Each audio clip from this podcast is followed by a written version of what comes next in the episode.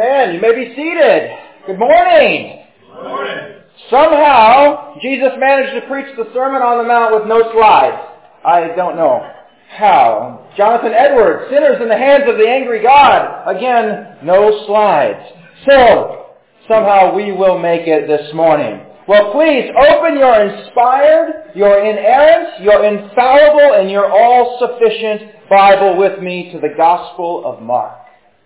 Again, many thanks to our brother Brady and our wonderful Diana for leading us in worship. To the only one who is worthy to receive our praise. You know, as I was reading the Word this week, I came across some really, really good news. Some amazing news. God has declared that as a child of God, He is not going to give me what I deserve. He's not going to give me what I deserve. Instead, God is going to give me what Jesus deserves. And He can do that because 2,000 years ago on a bloody cross, He gave Jesus what I deserved. And that is really, really good news. That's why we're here this morning. That's the gospel. But yet that means that this righteousness that we now have is an alien righteousness. It's a foreign righteousness. It didn't come from you, and it didn't come out of you. Making this gift of salvation all of grace.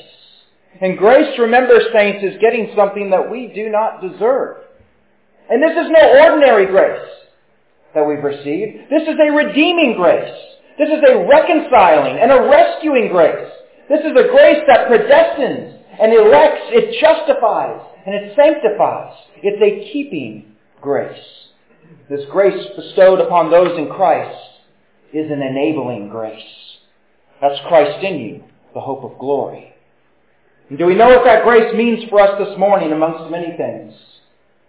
It means that the heart issues that we're going to examine in our text, all that flows out of a, a desperately wicked heart, no longer defines you if you're a believer. The compulsion and the stain that flows out of that fallen heart has lost its grip and its authority. You're not a slave to it.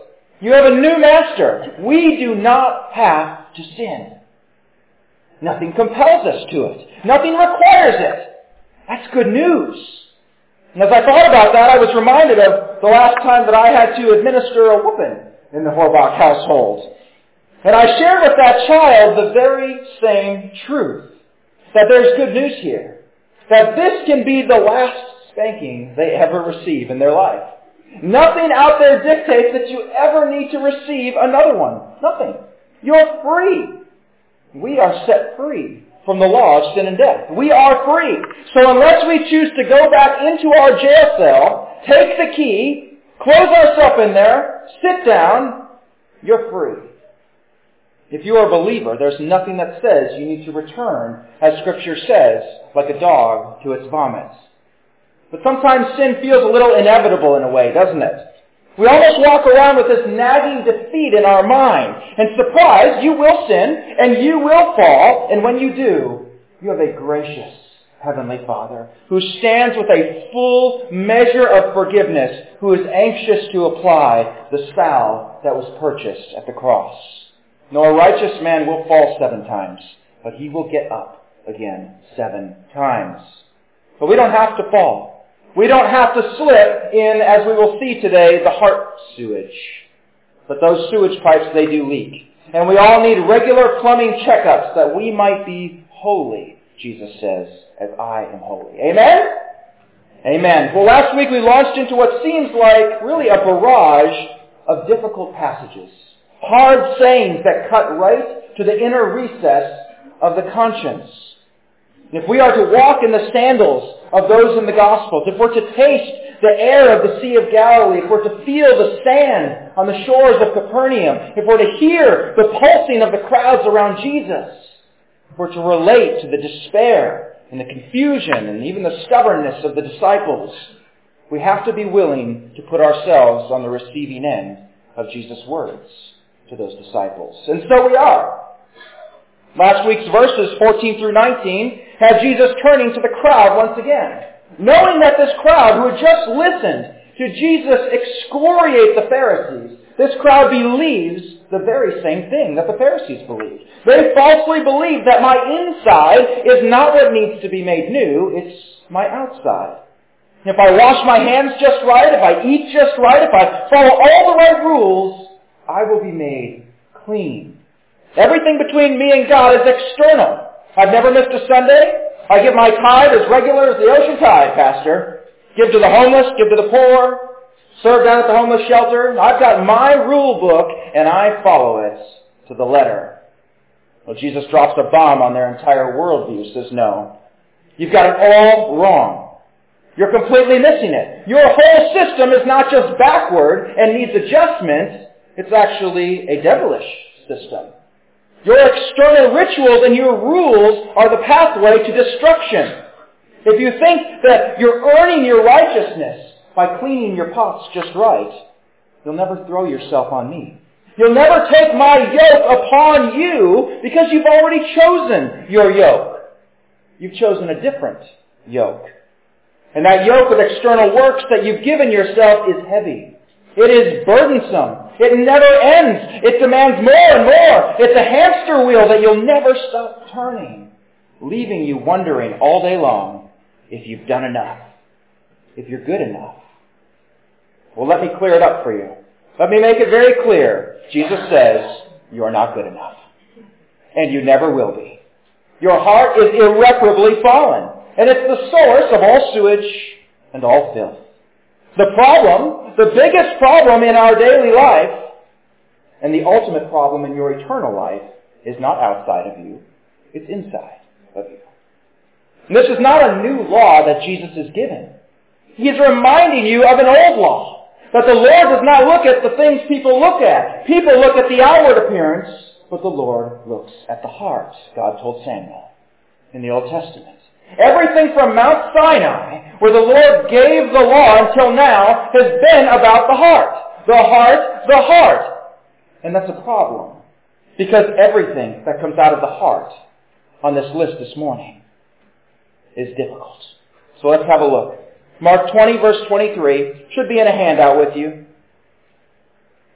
Mark 7, 20 through 23. And he was saying, that which proceeds out of the man, that is what defiles the man. For from within, out of the heart of men, proceed the evil thoughts, sexual immoralities, thefts, murders, adulteries, coveting, wickedness, deceit, sensuality, envy, slander, pride, and foolishness. All these evil things proceed from within and defile the man. Let's pray. Oh, Heavenly Father, as we are forced to pray for a fourth Sunday in a row, these are hard sayings. This is a difficult mirror for us to look into. Lord, if we could ask one more time, do not let us look into this mirror and then walk away forgetting what we have seen. Lord, we ask that you soften our hearts to receive a difficult message. Lord, these are your words, and we trust them. In Jesus' name, amen. Well, some of you may remember our polling that we looked at from last week showing what? That 88% of all respondents felt that their countrymen were basically good people. And on top of that, you'll recall that the majority of people also felt that they were morally better than their fellow countrymen. So more specifically, most people put themselves into the top 10% of all moral standard bearers of their country. And we're not surprised to see that. And we're reminded, as we were in Proverbs 20, verse 6, that every man will affirm and declare his own goodness. Every man thinks they're pretty good. In an age of narcissism that rivals all in history, we see men and women not only declaring their own goodness, no, they're declaring their own awesomeness, aren't they? And we're in such an advanced state of Proverbs 20 verse 6 that it eventually matures into a 2 Timothy 3, where men and women are lovers of self. They're worshippers of self. I'm not just good. I'm not just awesome. I worship me. And come to think of it, you all should worship me as well. And if you don't give me the worship I believe I'm owed, you'll see a world a lot like the one we live in. Angry people not getting the worship they believe they are owed. And this comes flowing out of the sewer pipes of the heart. We took great pains last week to establish what is a biblical anthropology, meaning what is a biblical doctrine of man. What does the Bible say about us intrinsically? Are we basically good or are we basically bad? And we saw that in fact we were born in sin, that we were born corrupt, a nice parting gift from our from Adam, our federal head, meaning that he sinned in the garden. He passed along this original sin to us. That every facet of our being is tainted by sin. And some were introduced last week to the theological term known as total depravity. We saw that total depravity does not mean that every person is as bad as they can be. What it does mean is that every part of our being is fallen. Every component of our nature has been infected, and thus the seed of every possible sin resides in every human heart. The capacity for the least to the greatest sins that we can imagine resides in every person's heart. There's no part of our being that's not fallen, though none of us are as bad as we could be. And that's a grace from God. Yet all of these things flow out of the heart. And we must have this foundation correct if we are to process and to see the depths of what Jesus is about to say in our text today. So let's look closer at our first verse, verse 20. Verse 20. And he was saying. Well, quick reminder for us, who is Jesus talking to here? He's talking to the disciples, right? And remember from last week that they hounded Jesus the moment they walked in the front door. Right after Jesus blew the crowds away saying, Jesus, what was that all about? And God bless the disciples. They've come a long way from the point that where we found them at in chapter 1, haven't they? But as we remember, they are still very much a product of the culture, as are you and I. As much as we would like to think we're just these super spiritual giants, you know, bucking all the trends of culture, the truth is we are deeply impacted and we are deeply influenced by our culture in ways that would make us blush if we saw it clearly. The disciples were raised in the very same system as the crowd that they just left, being born and bred on external religiosity. So Jesus does what a good teacher does. He repeats the lesson. Only this time he's going deeper. He's giving more detail because this teaching is being planted in good soil. The disciples are going to need these hard truths for the day ahead. They're going to need the humility that an innate knowledge of personal sin brings. Later, some of these men, by the power of the Holy Spirit, will be performing miracles to authenticate the message that they're speaking. Might that be easy to get a little puffed up with things like that happening in your ministry, yes? So these lessons, they must go down deep. This camera scope that's running down into the arteries of the heart are essential. Nothing will ruin a ministry or a relationship or your fellowship with God like pride. And lessons like this, being given in Jesus, being given by Jesus in Peter's home, these are a heavy antidote to pride settling into the heart. That which proceeds out of the man, that is what defiles the man. Jesus has told them already very clearly that there is nothing external that defiles you. Nothing from the outside going in is going to touch your heart. Although some have claimed that Miss Gale's pimento cheese spread could be an exception. We have no scriptural support for that, I need to say. Our defilement is spiritual, not physical. If we spend our whole life attending to the physical, we'll never address the spiritual. And while our hands and our clothes will be clean, the arteries of the sewer continue pumping away. No, it's what comes out of us that defiles us. That's why we need a new heart. That's why we need to be made a new creation. And we began to touch on the vast implications of that truth for our everyday life, didn't we? That the biggest problems out there are not outside of me, but inside of me. What I will be responsible for and accountable for in the extra, in the, in eternity, ultimately, is the internal. Because that's where it came out of. Out of the overflow of the heart, Scripture says, the mouth speaks. We are the way that we are because of what is coming out of our heart. It's not our parents growing up. It's not our boss, as bad as they might be. It's not what so-and-so did to us. It's not even how we've been wronged or even abused. Those people will stand before the Lord for those things, and they will give an account. But there will be no finger pointing on that day. Because the Lord told us clearly in Lanesville 2021 at Harrison Hills Baptist Church in His Word where our problem was. Many will spend their entire lives consumed over someone else's actions that may have affected them deeply. And that person who wronged you will answer for that. But know that whatever that person did to you, whatever that circumstance or that hardship or that abuse was, it will not hold up on that day as an excuse. Here is the source of the problem. It's all here. Don't look left and don't look right. You let God deal with that person or that situation. Your responsibility, your accountability is right here flowing out of your heart pipes. Because the Lord looks at the heart. And He judges the thoughts and the intent of the heart. How many times have I heard in conversations, well, Pastor, you know, the Lord knows my heart. I know.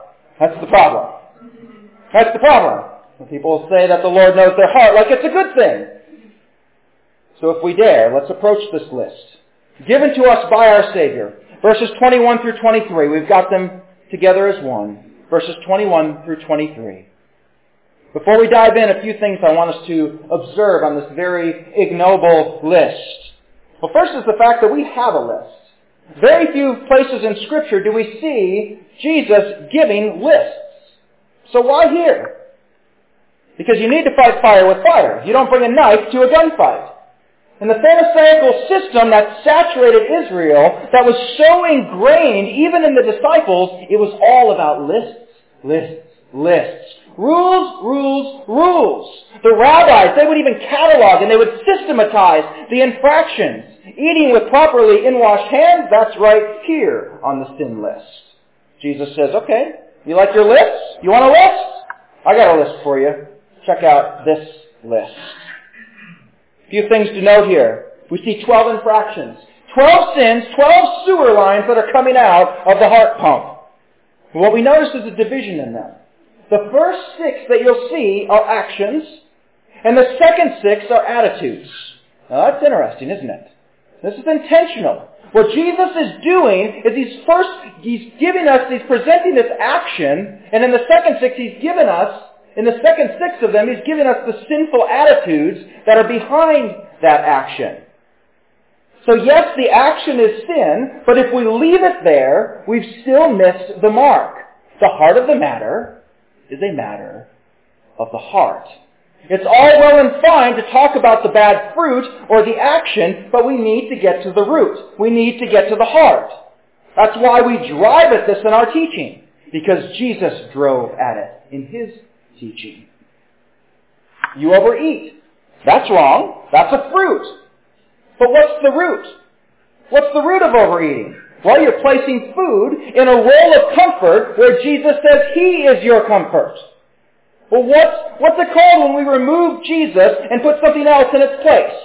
Finding your joy and your comfort in something or somewhere other than Jesus. That's idolatry. Yes, the quart of Haagen-Dazs is bad, but the heart sin, the attitude sin, is idolatry. And possibly other things as well. So when we look into these hard mirrors, this is how we are to process these sinful actions in our life. Yes, XYZ is wrong. But now what's the heart attitude that's driving this? Which sewer line needs to be capped off? If Jesus just gave us the actions in part one, in the first six, we would not have peeled back the onion as it needs to be. If this sin is getting away from you, what's the gas in the tank that's driving this off the cliff? No gas, no drive. So let's remove the gas. Let's have a look here. First verse, verse 21. Verse 21. For from within, out of the heart of men, proceed the evil thoughts. Now let's pause there. Jesus repeating himself yet again. And indeed, you'll see that he does so yet again at the end of verse 23. Jesus will repeat himself yet again. Yes, it's like Jesus is dealing with children. Why? Because we are. We are often stubborn, and we are thick, and we do not get it. Jesus has to beat it in there. Not only that, but when we see such repetition like that, as a reading principle for us, when we see repetition like that, remember that you probably just found the main point. You probably just found the main point. And we want to know the main point, don't we? We want to be able to tell our friends on Monday what Sunday was about. So here it is. Defilement is an inside job. A month from now, that may well be all that you remember. Defilement is an inside job. That my biggest problem in life is not outside of me, it's inside of me. And if that sticks in your heart a year from now, we have mission accomplished. Back to our text. For from within, out of the heart of men. A reminder of what Jesus says when he talks about the heart. The heart is the seat of your will. It's your desires. It's the center of spiritual activity. It's your emotional, your intellectual, your moral activity. It's your attitude, your affections, your priorities. That's the heart. And out of that, Jesus says, proceed the evil thoughts. Jesus puts his finger right on the genesis of our sin. That not a single sin in our lives did not first begin with a thought. Not one. No action took place that was not first hatched in the mind. The great Charles Spurgeon, he wrote eloquently on this phenomenon. He writes, quote, Thoughts are the eggs of words and actions. And within the thoughts lie compacted and condensed all the villainy of actual transgressions. If men did but more carefully watch their thoughts, they would not so readily fall into evil habits. But men first indulge the thought of evil and then the imagination of evil, nor does the process stay there. Picturing it before their mind's eye, they excite their own desires after it. These grow into a thirst and kindle into a passion. Then the deed is speedily forthcoming. It was long in the hatching, but in a moment it comes forth to curse a whole lifetime. Close quotes. The text says that these evil thoughts proceed. Proceed. Let's hone in on that word. The English is inadequate here. This verb proceed is in the present tense. Meaning that we're not just talking about a random thought that pops into your mind. Have you ever had that? You're just kind of going along in your day and all of a sudden, boom, this thought pops in your head. Like, whoa, where on earth did that come from?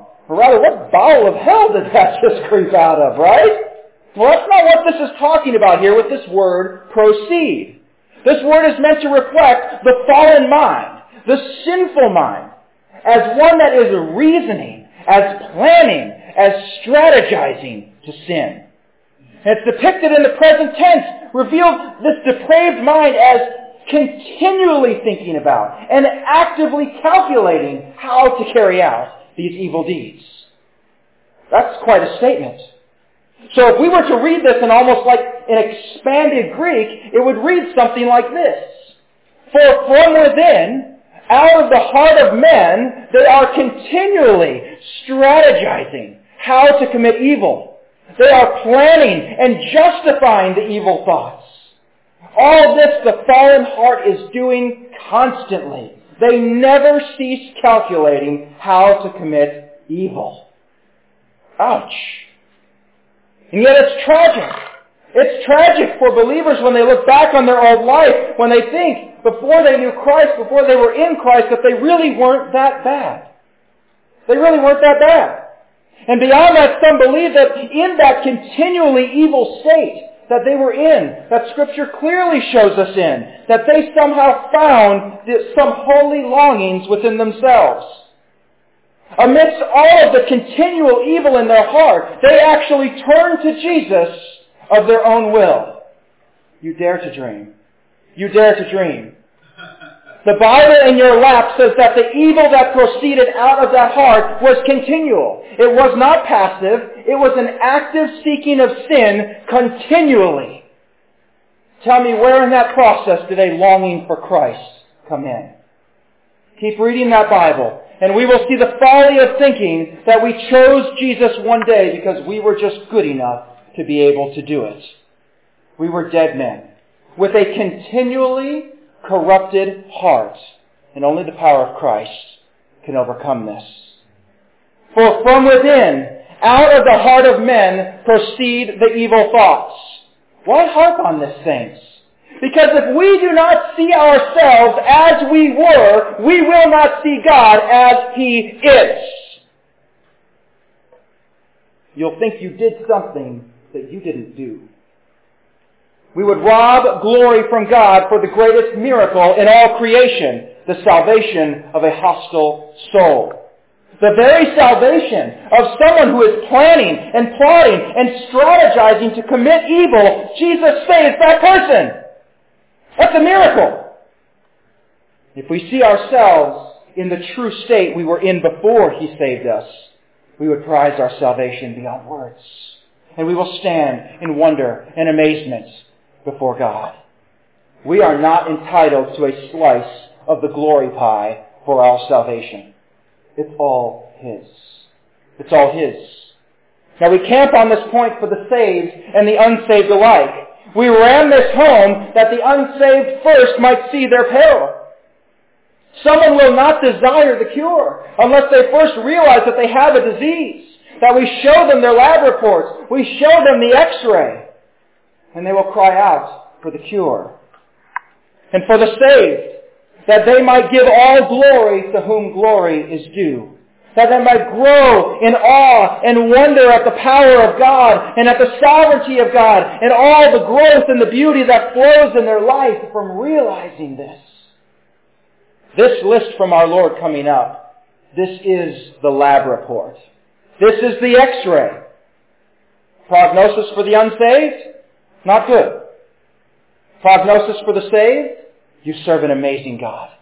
So bow down in amazement. If we dare, the doctor's pulling out the chart here.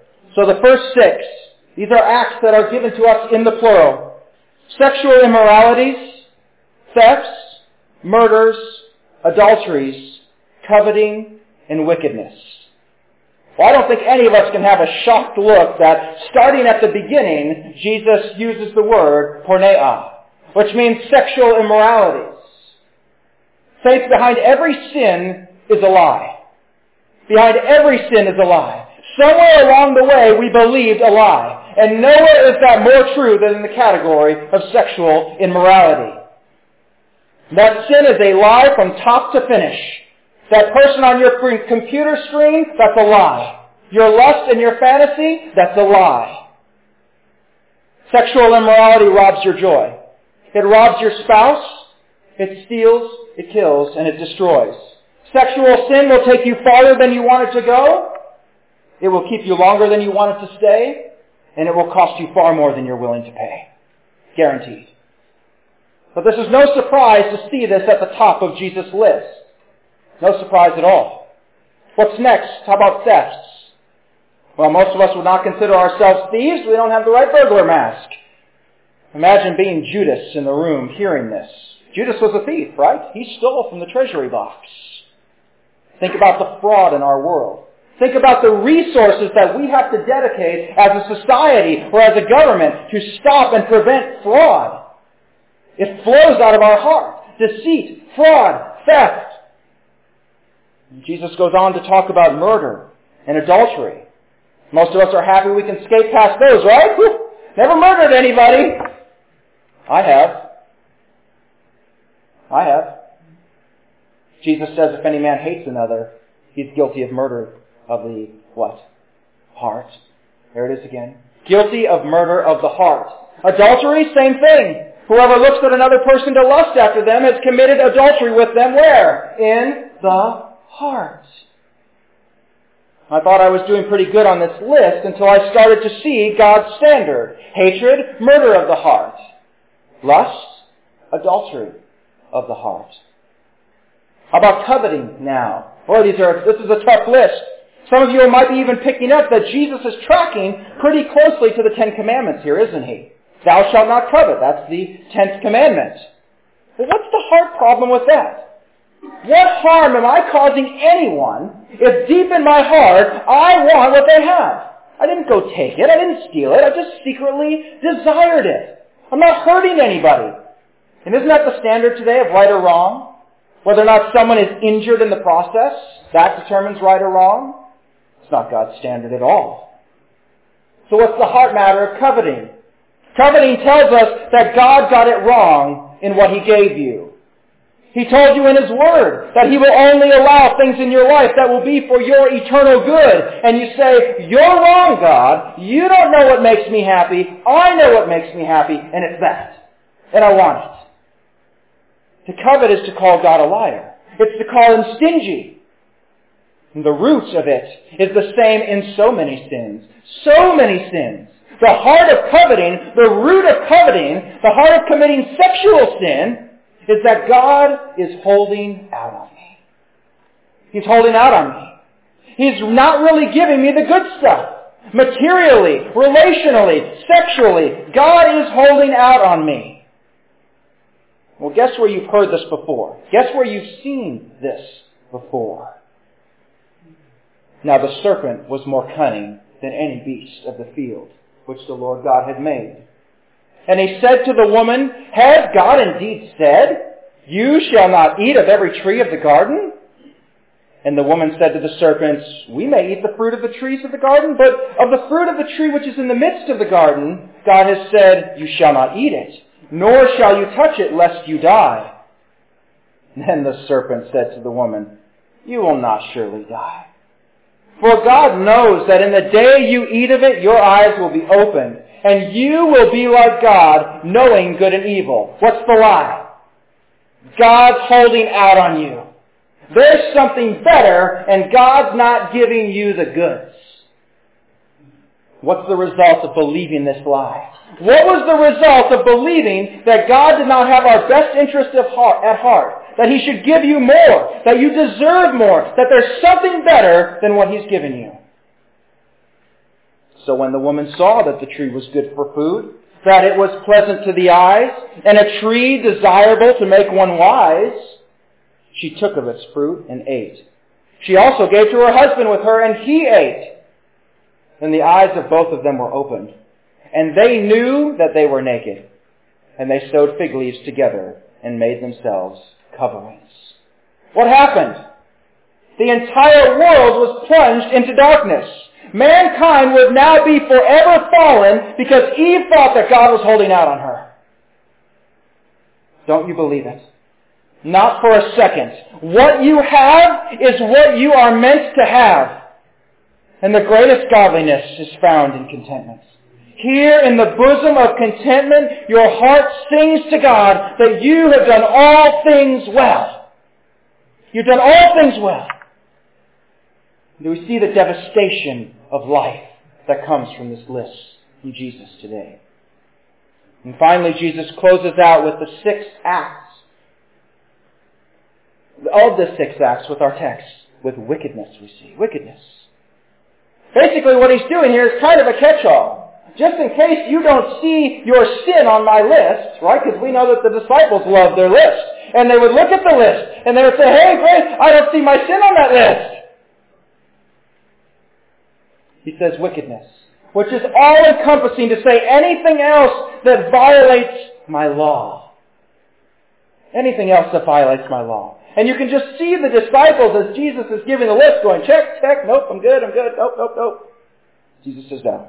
Whatever violates my will and my law flows out of the heart, and that's what will defile you. And finally, having given us six actions, Jesus gives us the six attitudes that accompany these actions. And we need this things. We need this. Or the examination the lab work, the x-rays are not going to be complete. If we don't dig one more layer down, we're still on the external action, aren't we? We're still on the external action. But we have gotten at least one step closer than the Pharisees got, because at least now we're tracing that external to the internal. How about the attitudes now? Deceit, sensuality, enver, envy, slander, pride, and foolishness. Deceit, dolos, means crafty, cunning, deceitful, clever, treachery. This word is talking about, it's a word that's used to, to indicate like a fish hook or a trap, to bait or to trick, to mislead, to snare. This person is desiring to do this. And it's now that attitude that drives the action to deceive. How about sensuality? That's a word I think we're well acquainted with in 2021. Perhaps, perhaps second only to pride on our list. Sensuality indicates an absence of restraint or shamelessness. And I don't care what others think attitude. This is an unbridled lust. It's sensual dress and behavior or a parading of perversion. Well, how about envy? Sadly, we don't have time to do a deep dive into all of these. We could do a 10-part series. Each could be a message of their own. But envy, literally translated, means evil eye. That's where we get that from. To look at another's success and to wish him ill because of it. How about slander? To wound another's reputation with your words. Pride. Oh. Could we stop on pride for the rest of 2021 and all of 2022? Oh, we could. Oh, we could. This is the only sin in Scripture where God says He is going to actively resist you. He's going to resist you. God resists the proud, but He gives grace to the humble. And finally, foolishness. All these things, all these evil things proceed from within and defile the man.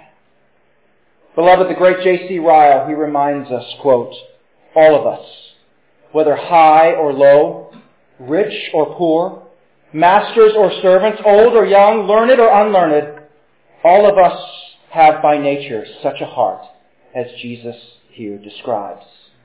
The seeds of all the evils mentioned here lie with, hidden within us all. They may lie dormant all our lives. They may be kept down by the fear of consequences, the restraint of public opinion, the dread of discovery, the desire to be respectable, and above all, by the almighty grace of God. But every man has within him the root of every sin. And how humble we ought to be when we read these verses. It is essential, saints, to our salvation that we understand these verses, that we see ourselves as we were, that we might see God as He is. How great He is to save us. How worthy He is. World famous author G.K. Chesterton, he was once asked to answer this question in a newspaper article. What's wrong with the world? Here was the answer he submitted. Dear sirs, I am. I don't know about you, but when I see lists like this, I cry out, how then can anyone be saved? For we are a wretched people. But lest we despair, despair, the Word of God comes rushing in like cool, crystal clear water in Ezekiel. Let this wash over you, saints. As we have had to look at the sewer lines that are coming out of our heart, hear the word of the Lord. Then I will sprinkle, then I will sprinkle clean water on you, and you will be clean. I will cleanse you from all your filthiness and from all your idols. Moreover, I will give you a new heart and put a new spirit within you, and I will remove your heart of stone from your heart of flesh and give you a heart of flesh. I will put my spirit within you and cause you to walk in my statutes, and you will be careful to observe my rules.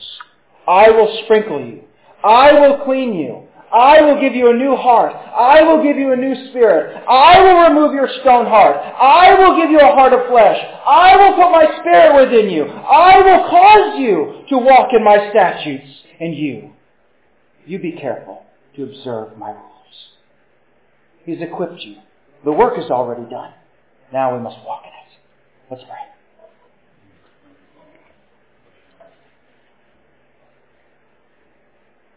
Oh, Heavenly Father, we thank you so much for attending to your word this morning.